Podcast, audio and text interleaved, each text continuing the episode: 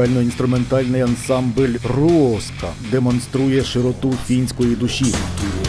А якщо звучить фінська, то й розмова піде про фінську літературу. Новинка видавництва Астролябія роман Дистопія письменниці Пії Лейно Небеса. В Європі книгу зустріли так, ніби чекали. Небеса було відзначено премією Європейського Союзу і перекладено 11 мовами. 2058 рік після низки кліматичних катастроф у світі запанував безлад. Політичні сутички у Фінляндії переростають у громадянську війну, в результаті чого Гельсінкі стає містом державою, де владу захопили тоталітарний уряд і корпорація, що зветься світло.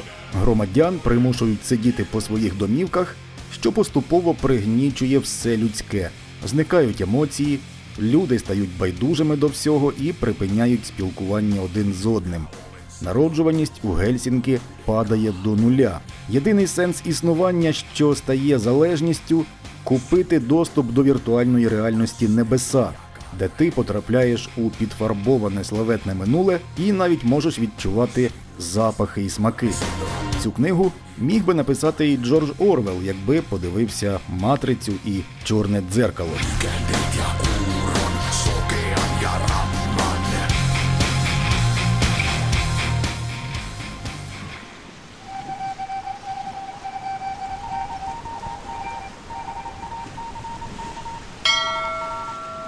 Це подкаст Радіо Астролябія. Всім привіт! Сьогодні у нас на борту перекладачі з фінської Ольга Ярешко і Назар Довжок. Назаре, Ольго, вітаю. Добрий день. Вітаю. У випуску Радіо Астролябії про Маннергейма Ольга нам читала уривок з роману Пії Лейно Небеса. І ось я тримаю книгу в руках, а ми зараз і поставимо цей уривок. 37 сторінка в тексті, і я зараз е, її зачитаю. Я не буду казати, про що це, поки що ви зможете більш детально побачити, прочитати це саме в українському перекладі роману Тайвас, тобто Небеса. Repäisse lasinsa pois niin raajusti, että viisi pitkä tummat hiusta repeytyi irti tiivisten mukana. En halusi pois, ja se liittyi miehen, mutta Inna ei aivan ymmärrä. Mies rikkoi hänen rauhansa, vaikka oli juuri sellainen kuin taivassa olettiin, unelias ja lempeä. Iina asetta lasit tallerokeroon ja lukitse oven. Kiruhta keittiön ja laske samevettä lasiin. Taivassa on lähes mahdotonta tuntea nälkä tai janoa, mutta matkan jälkeen ne tulevat voimalla. Антиутопій багато не буває. Очевидно, що фінська письменниця Пія Лейно відчуває цей момент. В одному з випусків ми говорили про ці тренди і чому це стається. Це випуск про Луїджі Дзоя і його книгу Історія гордині. Посилання я розміщу в анотації до сьогоднішнього випуску. Та незважаючи на тренд, писати сьогодні антиутопію це неабиякий виклик, тому що здається, що все вже написано. Принаймні, читаючи небеса і Лейно, одразу ж випірнають асоціації з культовими візуальними творами з фільмом Матриця і з серіалом Чорне дзеркало. Як у вас процес читання і перекладу викликав якісь паралелі з творами, які вже вийшли? Вперше, коли я побачила уривок, який навіть був доступний в інтернеті для перегляду того, що це за роман, перший, перша моя асоціація була власне з чи мріють андроїди про електроовець. Але це була швидше моя така перша асоціація з одним моментом у книзі. Після того я дуже швидко для себе її розвіяла, але не можу не сказати про цей момент з приводу тих серіалів, фільмів, про які ви казали. Насправді мені потрібно надолужити це і переглянути їх. Вони якраз в мене так в списку десь на видноті лежать, тому цих асоціацій в мене поки що немає. Але після такої рекомендації навіть більше хочеться до них повернутися. Особисто я сильно не порівнював, бо м, у процесі роботи над цим перекладом, чи, чи можна так висловитись, весь час займало проведення паралелей із реальним Гельсінкі, бо е, відчувається, що цей роман писався великою мірою для тих, хто знає, що це за місто, із великою кількістю посилань на Гельсінкі. Такий собі дуже стилізований, дивний е, путівник по Гельсінкі вийшов. І якось е, стараєшся пригадати, де побував сам, і співставити з тими місцями, які описувались, е, уявити, що вони там всі позаростали, що там якась давно вже іржавий якийсь е, іржавий скелет машини стоїть, і там сміття, там все порозбило, то шибки вибиті, і е, все таке інше. Тому е, особисто для мене акцент з е, інших е, творів антиутопічних дуже швидко перемістився на ось цей антиутопічний Гельсінкі. Дуже вже місто там, як на мене, вийшло органічним. І саме це, мені здається, відрізняє від інших антиутопій е, цей текст. Це начебто якби е, події з Орвела хтось е, переніс до Києва, скажімо. Е, але, але ну, це був би один в один Орвел. І ти все одно читав, якби е, добре описувалось місце, де все це відбувається.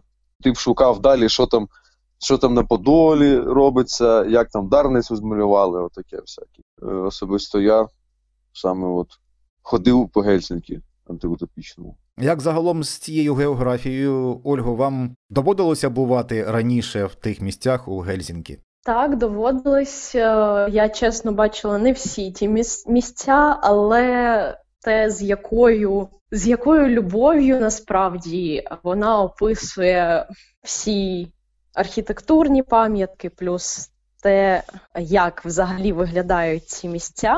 У мене було враження, ніби я якраз таки вдягаю окуляри віртуальної реальності і поринаю просто в Гельсінкі, тому що описи вони дуже детальні дуже класні, і до, до того ж, якщо люди, наприклад, не були в Гельсінкі, не бачили цих місць, ми подаємо виноски, де можна прочитати додаткову інформацію про ці місця, і тому читач зможе ще більше поринути у цю атмосферу і дозволити собі подорож по Гельсінкі. Саме так і було, можу це підтвердити, але я читав з таким жалем, що тих місцин уже не існує.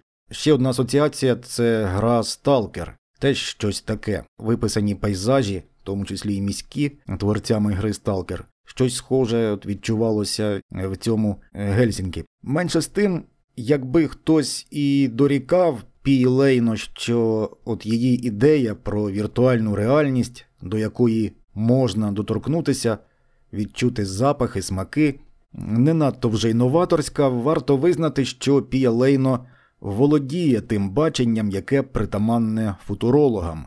Роман Дистопія Небеса було написано до 2020 року, коли світ огорнуло те, що зветься новою реальністю. Я маю на увазі безкінечні карантини, локдавни, обмеження свободи, свободи пересування, інших свобод. І тут асоціація абсолютно явна. Герої роману теж перебувають в закритих приміщеннях, теж у певному локдауні. Якими були ваші відчуття річної давнини, коли в Україні та й по всьому світу розпочалися локдауни? Чи було відчуття схожості в процесі роботи над українським текстом небес? Так, такі асоціації були, тому що перекладати цей роман ми почали якраз е, у період локдауну вже, і тому дуже чітко прослідковувалось е, це відчуття. Е, Дуже багато таких моментів, описаних е, у романі, вони відгукались. е, по-перше, через карантин, локдаун, і по-друге, в принципі, були моменти дуже такі життєві, і Пія Лейно їх чудово описує, і кожна людина для себе, я думаю, кожний читач знайде такі загальнолюдські психологічні моменти було дуже сильне відчуття подібності е, подій. В самому початку точно, коли ще невідомо було практично нічого про цей вірус. Відомо було тільки, що він дуже заразний і дуже швидко поширюється. Особисто я тоді сидів вдома як миша, не вилазив, бо страшно це було, принаймні як для мене. Ловив різну інформацію звідусіль, і мене переконало те, що я чув з усією серйозністю поставитись до нових загроз. Тому я в е, котрий раз мав е, нагоду здивуватися, тому що цей текст написано раніше е, цих подій. При тому, що до того, як я замислився про локдаун і про всю цю нову реальність, я передовсім помітив те, як цікаво і алейно доводить до певної міри абсурдності, е, цілком звично для фінів е, манеру спілкування, а саме стриманість характерна для фінів, стереотипічна, можливо, навіть мовчазність. Зокрема, у фінів е, прийнято так, що більш ввічливим буде не привітатися із сусідом на східцях під'їзду до квартири, ніж привітатися. Бо перший варіант це, е, по суті, можна трактувати як е, я залишив сусіда в спокої і е, не, втручи, не, не втрутився в його особистий простір. І ось ця думка постійно була в мене перед очима, якщо можна так сказати, коли я працював над цим перекладом. Бо ця та багато інших деталей як і власне прийнято в антиутопіях, викручені до максимуму, і автор ніби зобразив наслідки повного е, слідування тенденціям актуальним, зокрема за цією ізоляцією, з цією самотністю, з якою зіштовхуються фіни. Якщо глянути на нашу реальність, то вона дійсно мало не перевершує художній вимисел. Фізичний і емоційний стан героїв роману пригніченість, нестача життєвих сил. Якщо ви працювали над перекладом під час локдауну і коли локдаун починався, чи виникали у вас схожі стани, були якісь спостереження? Цікаве питання.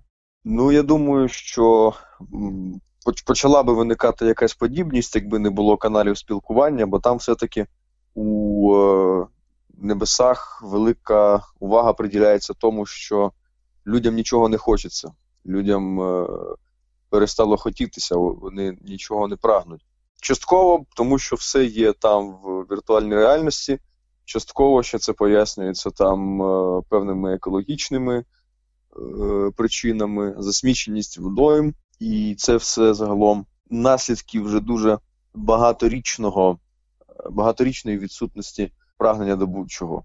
І я думаю, що на щастя, нам не вдалося пробути в умовах локдауну достатню кількість часу для того, щоб провести більш конкретні паралелі. Так, були такі моменти, але особисто про себе можу сказати, що більше помічала такі такі описи, які були в мене ще до локдауну, тому що почала працювати вдома ще до того, як це е, стало загальною нормою, скажімо так, і помічала такі моменти для себе.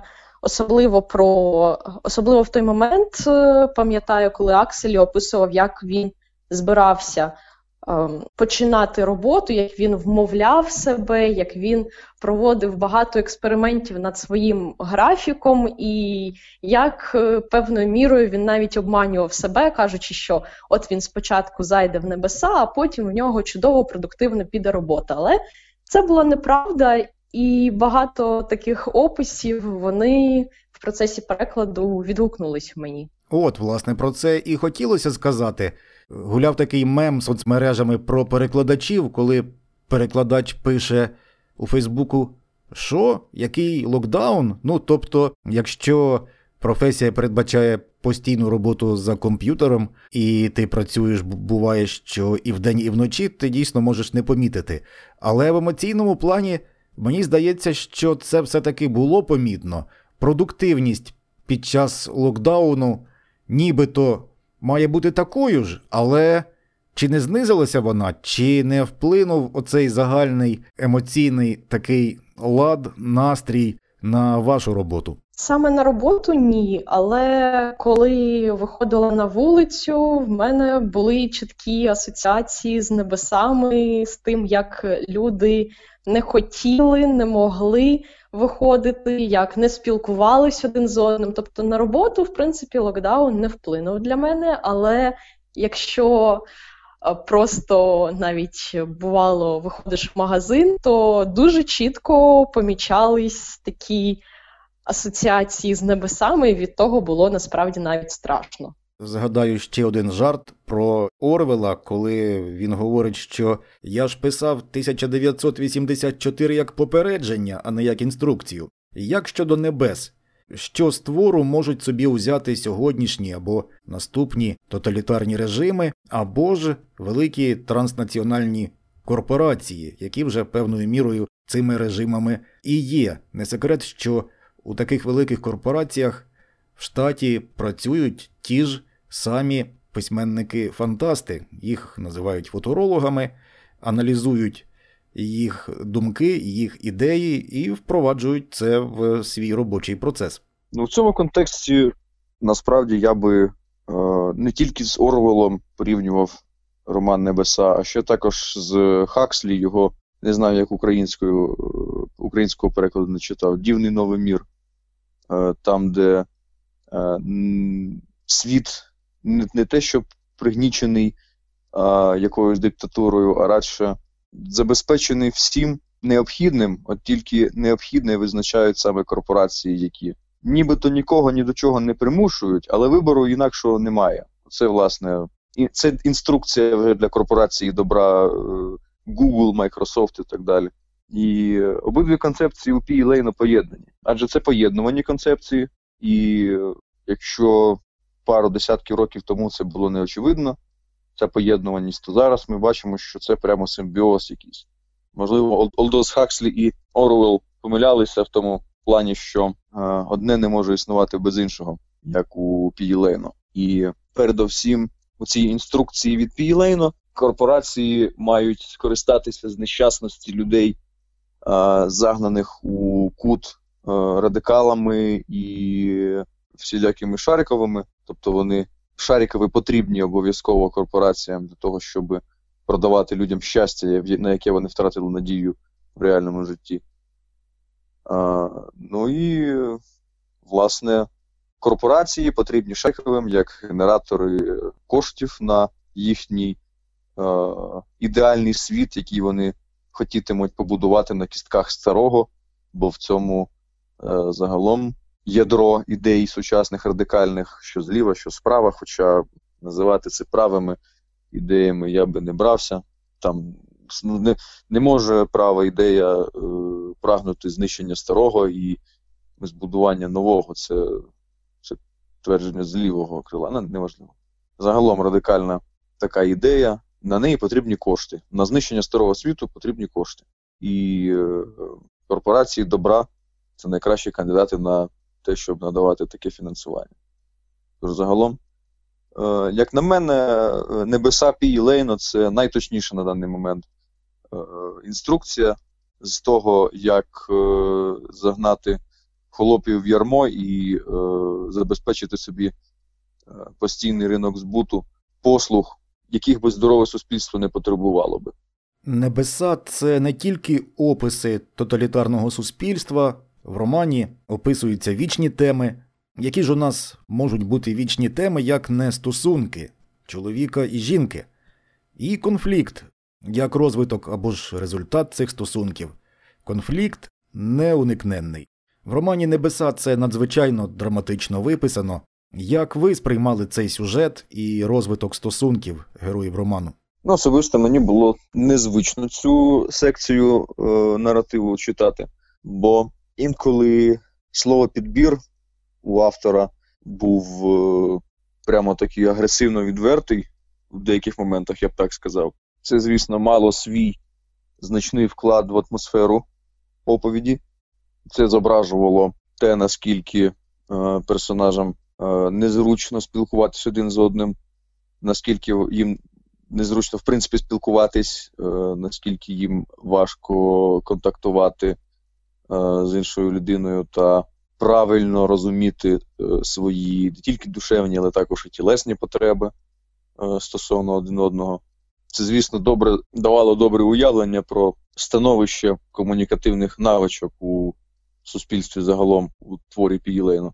Але інколи таке оповідання приносило дискомфорт мені як перекладачеві, ну як читачеві також паралельно. Швидше за все, це був задум автора. Тож е, відчути самому приблизно такий самий дискомфорт, який е, відчувають персонажі, відчути е, дикість через різні речі, однак, в принципі, те саме відчуття дикості від того, що ти передаєш іншій людині якісь свої інтимні переживання, думки, які завжди були лише для тебе, і ось тут ти переказуєш якісь брудні подробиці, е, які насправді не такі вже й брудні, але ти їх такими відчуваєш, бо ніколи не виносив на світло. Але, зрештою, цей конфлікт знаходить своє логічне завершення. Тож, е, незалежно від е, методів його зображення автором, за ним так чи інакше слідкуєш, чекаєш його розвитку. Хоча в деяких моментах все одно почуваєшся разом з персонажами незручно слідкуючи за їхніми діалогами, інколи навіть примітивно простими, що спочатку мені, мене дратувало, я думав, е, що це не більш як е, вияв е, невисокої якості діалогів у автора, а згодом е, зрозумів, що такі персонажі не можуть між собою спілкуватися якісними діалогами. Це прерогатива людей з якогось іншого світу, аніж той, який зображує Піялейну. І я якось звик до цих діалогів. Було дуже багато думок з приводу цих стосунків, як вони розвивались, і спочатку я дивилась на них е, через призму таку розвитку кожного окремого персонажа, через їх історію. Ну і власне ці стосунки для мене саме про розвиток е, людини, особистості і про те, як люди навчаються чомусь новому для себе. В цьому випадку, у випадку небес, як люди навчаються власне комунікувати, як люди вчаться стосункам, стосункам між чоловіком та жінкою, в тому числі, тому що в небесах, в тій реальності вже для наших героїв які народились е, після після кризи, після всіх цих подій, після громадянської війни, е, ну точніше, не після, не після громадянської війни, але після всіх катастроф в період громадянської війни, то люди просто не вміють будувати стосунки в реальності небес. Якщо там є один персонаж, який вже більш такий зрілий, то він ще розповідає про те, як колись в його студентські роки, тобто, власне, десь у е, наші роки, 2020, умовно кажучи, можливо, трохи раніше, він розповідає, як люди будували стосунки. Е, як люди навчались разом в університетах, як вони е, ходили, чого вони хотіли, і так далі. Намагаюсь говорити так досить е, заплутано для того, щоб не влаштовувати спойлерів з цих моментів. То наші головні герої і на такселі вони просто цього не застали. Вони просто не вміють е, спілкуватись з людьми. Е, вони не спілкувалися з ними, в принципі, навіть офлайн. Ну, так, звісно, в них були свої родини, в Іни зараз є чоловік, але тим не менш, це не ті стосунки, е, не ті такі широкі. Е, широка комунікація, така, до якої, наприклад, звикли ми. Це так само, як е, зараз би, якщо люди працювали, почали працювати тільки онлайн, як навчати людей заново працювати, наприклад, десь в офісі. Так само і тут з цими стосунками. Тут цікава побудова сюжету. Ми маємо головного героя, Акселі. І тут, коли з'являється героїня, Іна, головний герой уже стає не зовсім той головним. І ми вже маємо не головного героя, а головну героїню. Тут теж можна провести певні паралелі з фемінізмом, який сьогодні прямо от гіпертрофований, і практично дійсно сьогодні все частіше чоловіки вже заявляють про свою дискримінацію. Як вам сприймалися такі сюжетні повороти? В цілому абсолютно нормально сприймались, і це для мене було таким цікавим сюжетним поворотом, саме тому що я спочатку спочатку читала як е, те, що у нас є один головний герой, точніше, один головний герой. Акцентую саме не на тому, що він чоловік, а на тому, що думала, що він буде один. Але зрештою виявилося, що в нас є два рівносильні, рівноправні головні герої, які через історію яких розкривається в нас е, історія власне суспільства. Ну, я поставився з розумінням. Зрештою, це автор фінський, сучасний. Тут не не, не, не варто було очікувати чогось інакшого.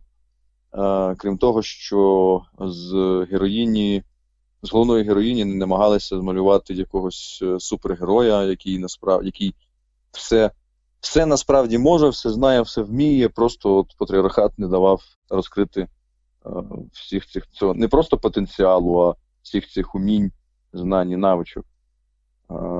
Головна героїня нібито не така вже й суперсильна всезнайка і має свої слабкості. І передовсім вона характерна тим, що має свої погляди е, політичні, зокрема. Але то я пояснив для себе це таким чином, що е, цей персонаж потрібен для висловлення Е, думок значної кількості населення Фінляндії. Зрештою, це одна з точок зору, одна з позицій, в тому числі політичні вподобання. Можна з ними не погоджуватися, можна інакше дивитися на ті чи інші моменти. Однак в цьому конкретному творі е, зображено стосунки саме цих двох конкретних персонажів, і я у себе в голові дав їм бути. Мене особливо це не бентежило. Ми можемо поговорити знову ж таки без спойлерів. Ну тут є книги, які легко заспойлерити, а є які важко або неможливо. Роман Пі Лейно десь між важко і неможливо, тому що надто специфічний жанр. Е, але все-таки про фінал ми поговоримо. Фінал роману Небеса дає нам простір для міркувань. Тут є кілька варіантів, і ми, мабуть, самі маємо вирішити щасливий цей фінал чи нещасливий, і що буде далі, власне, авторка не розповідає. Але тут є ще одне питання: чи вірите ви в те, що добро нам, людству, може принести активіст або активісти, або таємна організація, яка альтернативна корпорації світло, і ще згадаємо про той спосіб, в який спосіб ця організація хоче принести добро людству. Я думаю, що один добрий геній не може вплинути на все. Якщо казати про фінал книги саме, то з одного боку думається, що фінал гарний і все закінчилось чудово, хоча фінал відкритий, і тому ми можемо для себе самі додумувати, як все зрештою закінчиться. Тобто, однозначно, фінал непоганий, але з іншого боку, було враження, що все після цього піде так само, як було колись. Що все ж таки людська природа візьме своє, і після того, як е, люди пробудились, що б це не значило, з одного боку, саме пробудження означає добре продовження історії, а з іншого боку, може мати свої негативні наслідки. Ну, в цьому випадку мені пригадуються е, слова одного мого знайомого, який казав, що у покері майже немає місця якійсь певності, окрім одного випадку, коли ти пасуєш. Коли ти пасуєш, ти на всі 100% з вірогідністю 100% програєш. Так от в кінці персонажі нарешті припиняють пасувати. Що там далі? Знову програш чи все-таки виграш? Це вже інше питання. А сама книга е, у своєму темпі і зі своїми змінами в цьому темпі по ходу розвитку сюжету розповідає саме про те, наскільки негативним, наскільки деструктивним є прагнення бути осторонь будь-яких дій, бути осторонь реального світу, і куди це приводить не стільки суспільство, не стільки весь світ, скільки самих персонажів.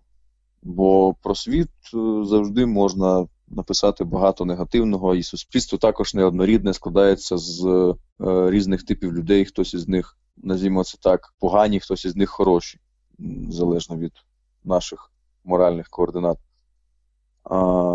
Однак персонажеві е, радше відомо, щасливий він чи ні. Тобто можна не мати чіткого уявлення про те, чи подобається мені світ, в якому я живу, і суспільство, в якому я живу, прийняти його таким, який він є, неоднорідним, неоднозначним, складним. Е, однак е, людина завжди знає, чи вона сумна, незадоволена, чи все-таки живе в гармонії з собою і світом.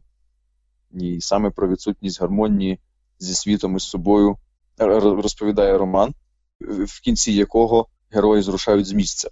Звісно, фінал відкритіший, ніж хотілося би. Хочеться закінченого закінченого оповідання, логічного, хочеться якогось якогось катарсису, очищення від е, е, напруження, яке вибудовувалося е, автором поступово і закономірно. Однак цей катарсис, як на мене, певною мірою саме в тому, що історія продовжилася, що персонажі виходять із становища, а не е, розчиняються всередині нього. Ну чому фінал відкритий? Ми то можемо собі дозволити поміркувати, тому що, як уже зазначали ми на початку бесіди, що нині так пишуть кінематографічно, є паралелі з фільмом, є паралелі з серіалом, і чому б і ні?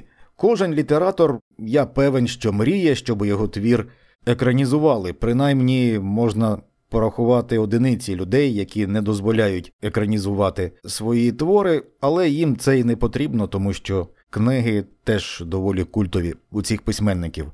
А тут так виходить, ніби що дійсно відкритий фінал, і ми маємо надію про те, що Пія Лейно незабаром видасть роман Небеса 2. Можливо, було б дуже цікаво прочитати це, і особливо мене цікавить один момент продовження з книги.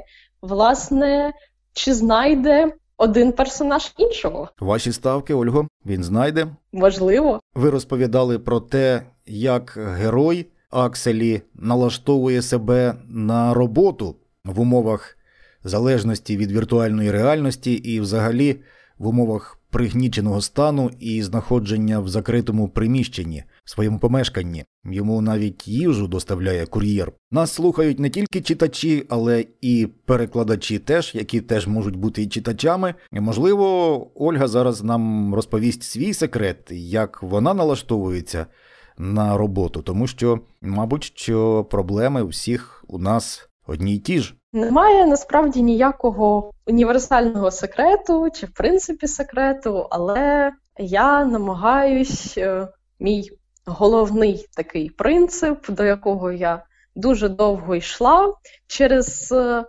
графік, який дуже сильно у певний момент мого життя збився, власне, дотримуватись графіку і в першу чергу графіку сну. Тому що коли немає сил на те, щоб працювати, то звісно цього і не хочеться робити, і не вийде нормально, продуктивно працювати і не перероблювати потім купу часу те, що твій сонний мозок е, і руки автоматично написали.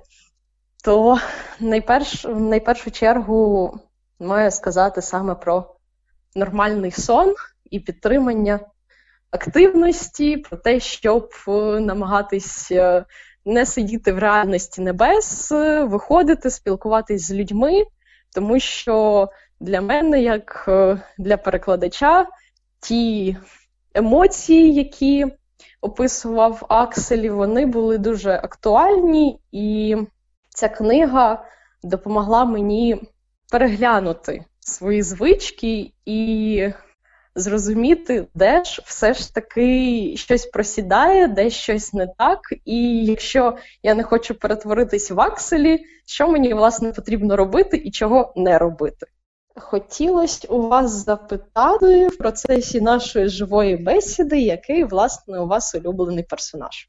Ну, Акселі, ясна річ, я йому співчуваю, і якби не виникає ніякого антагонізму. Він з перших же рядків з'являється, або, можливо, із першого рядка.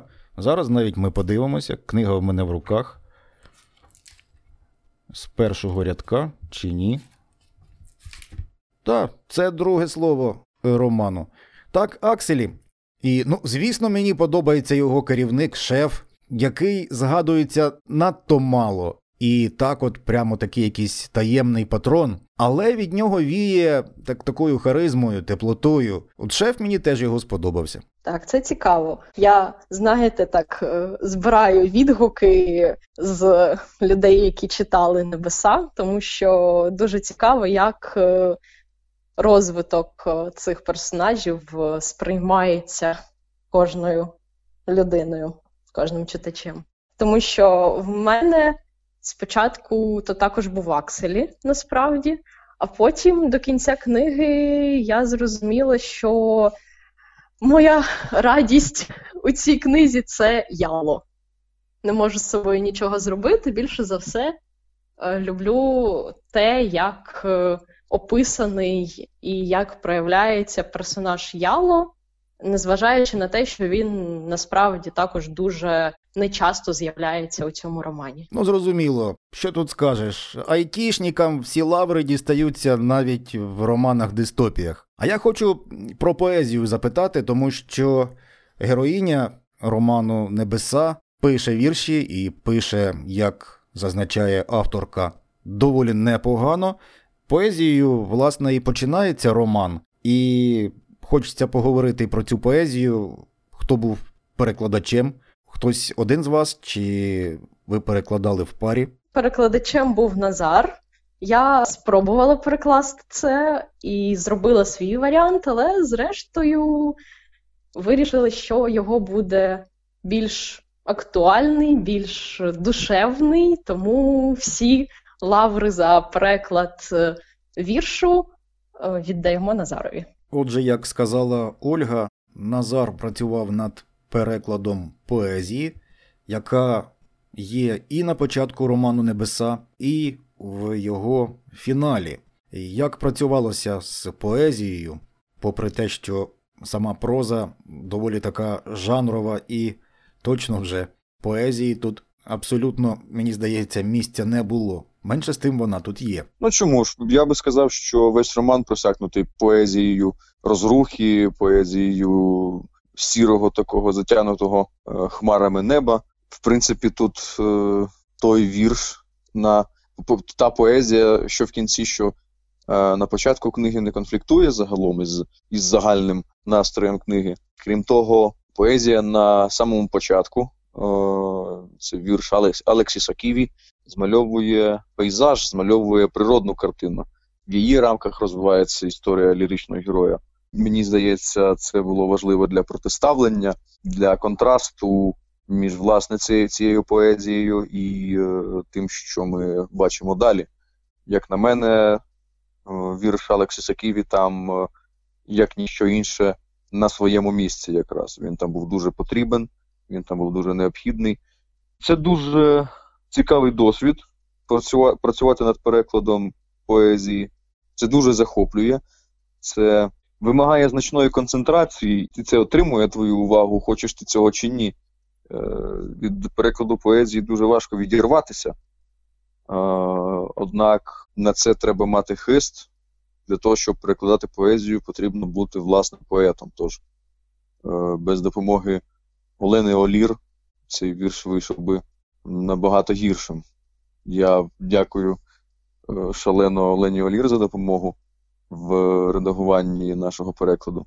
Тому що Алексіс Ківі це класик фінської літератури.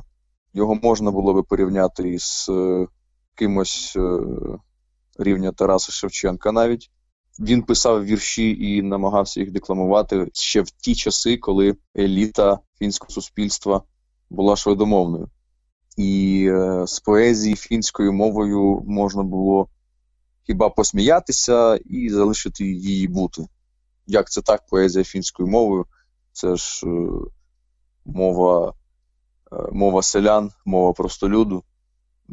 Як, як, як фін, хіба фінська придатна до того, щоб писати нею поезію?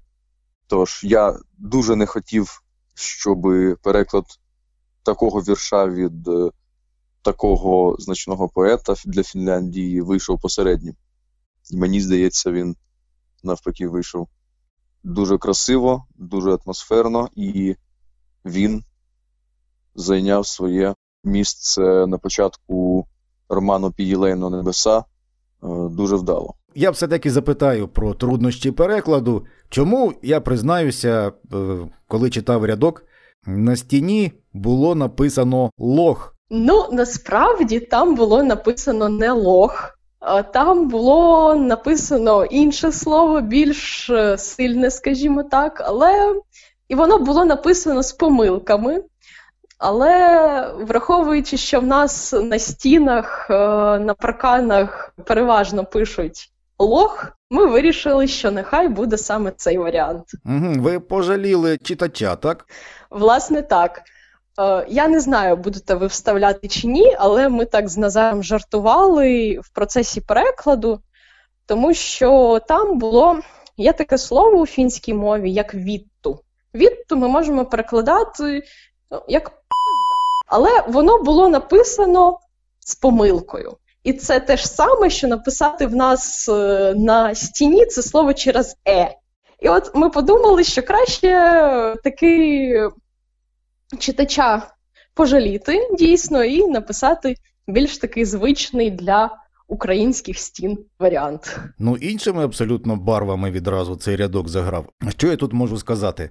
Але лох теж е, він навів на роздуми певною мірою. Небеса Пієлейно нам допомогли осягати перекладачі з фінської Ольга Ярешко і Назар Довжок.